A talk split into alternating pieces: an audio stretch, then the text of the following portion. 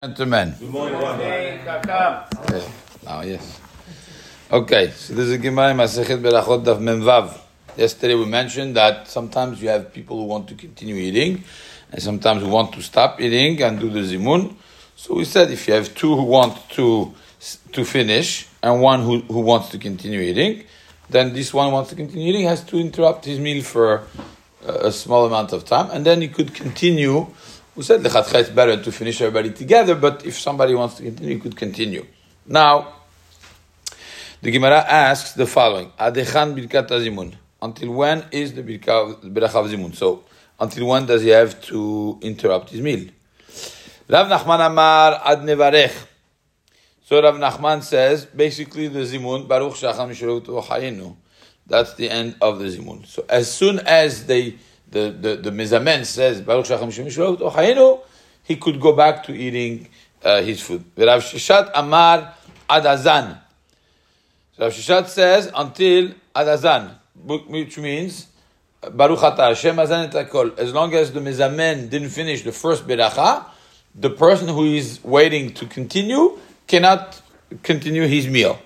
It's a machlok rishonim if halacha is like Rav Nachman or Rav Sheshet. The Rosh the two Rashi, they hold that it's until Azan Kol. The Rambam, the Rif, they hold that it's only uh, Baruch Shachan Mishrutu Ochayim.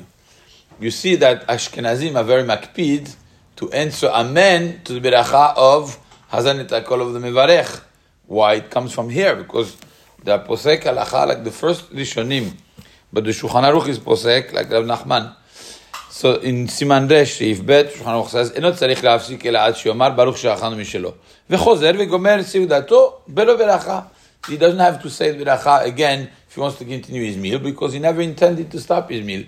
And therefore he stopped only for a, a, a minute, for, for a few seconds really, and then he's going back. The Rama says, יש אומרים שצריך להפסיק עד שיאמר הזן את הכל וכן נוהגים. So the Rama is posek halacha like the other uh, Rishonim. Um, the uh, Chacham Ovadia says that if somebody wants to be Mahmir and wait until Azanet HaKol, he could answer Amen and uh, to be satisfying the other Shita, like I like saying, we said last night in the Shiur, when you do Chumrah, you do Kula at the same time. It's usually how it works. Here, pinpoint, again, the same thing. Chacham Ovadia says, don't wait. Why?